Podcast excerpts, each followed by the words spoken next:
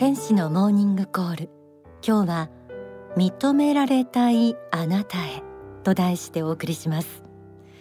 特に成功を焦っている若い人に届くといいなと思っています。人は誰しも認められたいという気持ちを持っています。子供の頃何かできるとねえ見て見てとアピールするのは親に認めてほしいから。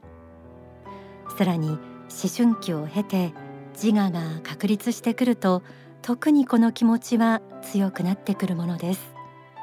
これは承認欲求と言われるものですがそれ自体は別に悪いことではありません。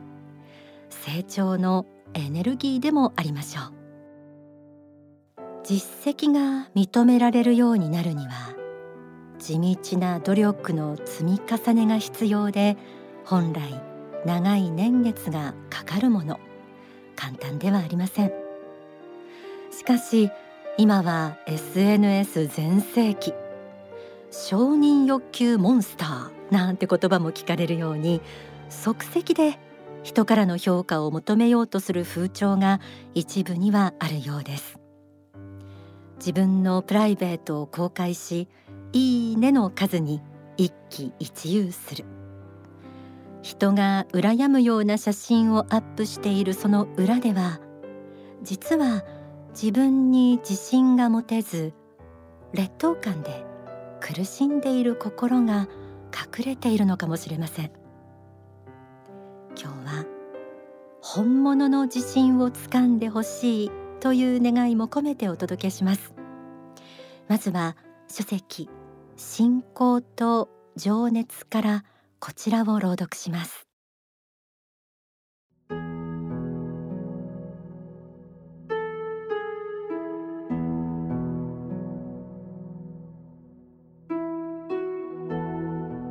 今は実によくできた人工のダイヤモンドがあります。しかし外見は一見同じもののようであってもそれを見た瞬間に本物ではないことが分かってしまいます。それはなぜでしょうか？イミテーションのダイヤモンドは光りすぎるのです。あまりにも直接的な光が出過ぎているのです。あまりにもキラキラしすぎているのです。なぜそれほどキラキラしているか。それがイミテーションであるところの理由なのです。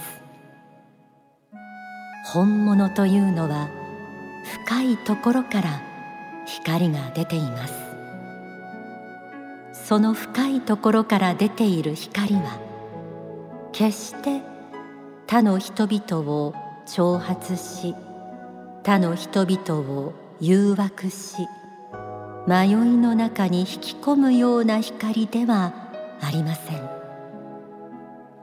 本物の光というのは深いところから出ている味わいのある光でありそれをしばらく眺めているうちに必ずやじわじわと引き込んでいくような魅力を持っているはずです。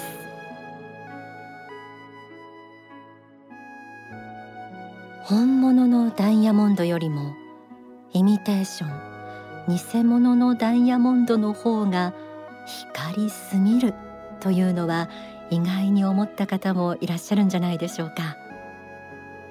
確かに努力も実績もまだ十分ではない若い人ほど自分のことをことさら飾り立てて見せたがる傾向があるかもしれません。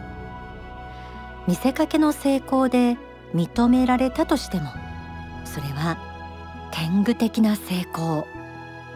いずれ本性がバレてしまい高転びするのがオチでしょう。しかし本物は自ら喧伝したりはしません。それは等身大の自分に自信があるからでしょう。その自信は一朝一夕には培われません。年を重ねればそのことがよく分かってくるんですが若い人に焦ってはいけないよとアドバイスをしてもその言葉が届くでしょうか？では真に人から認められるようになるにはどうすればいいのでしょう。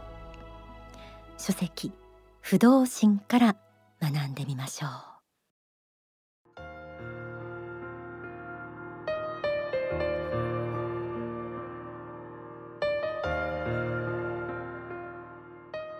人生の基礎づくりという観点は海原に浮かぶ氷山の姿に置き換えることもできるでしょう。氷山というものは水面上に出ている部分は全体の1割か2割に過ぎなくてその下には非常に大きな氷の塊があります。水面下の部分が水を押しのけているのと同等の力が氷山に働きそれが浮力となって氷山を支えているのです。同じように人生においても水面下の部分が大きければ大きいほど押しのけた水の量に見合った浮力が働くのです。この水面下の部分というのは世間の人々からは見えない部分のことです。どの人も他人から見える自分と他人からは見えない自分とを持っています。そして通常他人からは見えない自分の方が見える自分よりもはるかに大きな人のことを人物ができているというのです。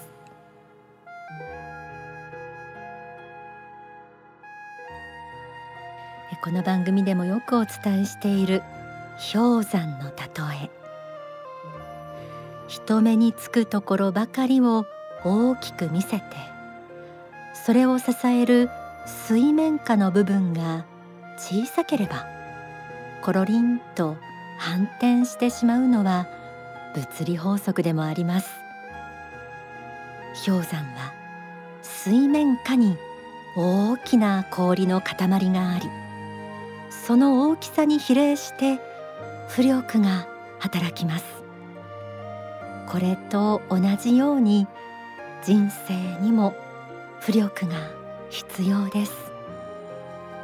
人から見えない評価されないところで努力や愛の実践を積み重ねてきた人には何とも言えない徳が生まれます。この徳の部分がある種の浮力となって時に周りの人があなたを押し上げてくれることもあるでしょう。そうやって認められたものであるならそれは真の実力であなたは本物の自信も得られるでしょう。ではここで大川隆法総裁の説法をお聞きいただきます。今年の3月幸福の科学の高等宗教研究機関ハッピーサイエンスユニバーシティの卒業生に贈られた法は却下証拠の一部です。却下証拠っていうのは脚は足です。足の下ですね。足の下を照らすことを願えというまあ照らすことを常にこう忘れるなっていうか顧みよということですね。だから限なく遠くをサーチライトのように灯台の火のようにですね闇を照らしそれから霧が出てる夜船が間違って座礁したり転覆したりぶつかったりしないように遠くを灯台の光が照らすことは非常に大事なことだし対岸としてはそうでなきゃいけないと思うんですね。世界を照らさなきゃいけないしそんな仕事をやっているしまあ現に言論として発信しています。だからまあもちろんそういう気持ちは頭の中に持ってなきゃいけないことはそうですけれどもしかし気をつけないと遠くの船に道を示しているつもりでいたところが自分自身は正しい道を歩んでいないということもありえるわけですね。自分自身のことはおろそかにしてしまっているっていうことはあると思うんです。ここは要注意です。だから努力努力努力なんですよ。そして年齢層を立場層の見識を身につけなければいけない。これが却下証拠のところですね。灯台の光で限りなく遠くまで照らしたい。世界の隅々まで照らしたい。気持ちはその年。私もそう思ってます。皆さんにもそうなってほしいと思ってます。しかし個人個人に帰ったらこの毎日毎日の努力24時間の使い方をどうして、えー、他の人も同じ24時間だけどどう使って自分のその仕事ができる範囲を広げレベルを上げていくか他の人が、助かった君が来てくれてよくなったよと前進したよと社業が発展したよっていうふうに言ってくれるようになるかといったらこれ個人個人のやっぱり努力が積み重ならなきゃいけない。皆さん個々人の仕事は小さいかもしれないけどその小さいから使命が小さいわけではありませんそれを積み重ねていってあの大きなものに持っていこうという大きな志は持っていってほしいと思いますでも常に自分自身を見つめて足元を照らしてくださいそして何度もまあ国文学が最初から言っていることですけれども、えーまあ、人や環境のせいにしないで自分自身でまず何ができるか自分自身を変えられることがあったらそこから始めろということを言ってます。今の厳しい拘束下条件下でやれるべきことは何かを考えてやっていき将来のための力をその間に蓄積しつつさらに何がやれるか。だから、えー、国際情勢みたいな大きなことも考えつつも毎日毎日自分のできる仕事は何かさせる一票は何かを着実に考えていく人が必要だと思います。お聞きいただいた説法却下証拠。全編お聞きになりたい方はお近くの幸福の科学までお問い合わせください。人生に近道はありませんが努力の過程自分の成長の過程を楽しみましょう。自分に本物の自信がついた時あなたは自然と周りから認められる人になっているでしょう。でももっと言うと根本はどんなあなたでもそのままのあなたでも主なる神は愛おしく思っているということを知ること信じることが大事なんですけどね。ではここで一曲お送りします。大川隆法総裁作詞作曲。歌は大川さやかさんで。宇宙人のヤイドロンさん。ヤイドロンさん。やいドロンさん。今日も遅い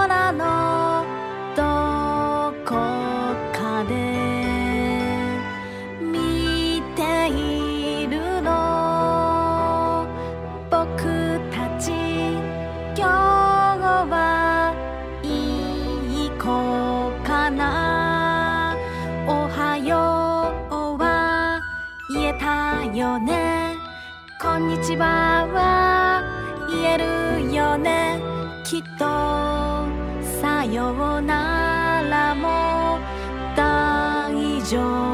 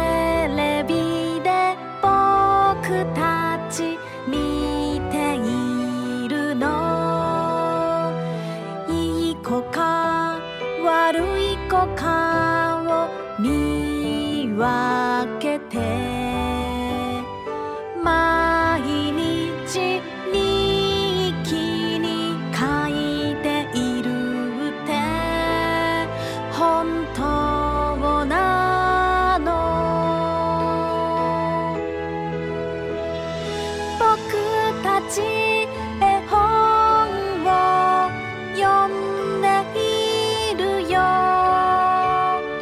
三匹の子豚のように。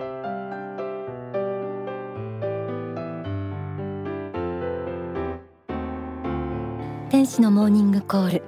幸福の科学では何が行われているのかぜひキャッチアップしてください。この時間はそんなお知らせです。まず祈願についてです。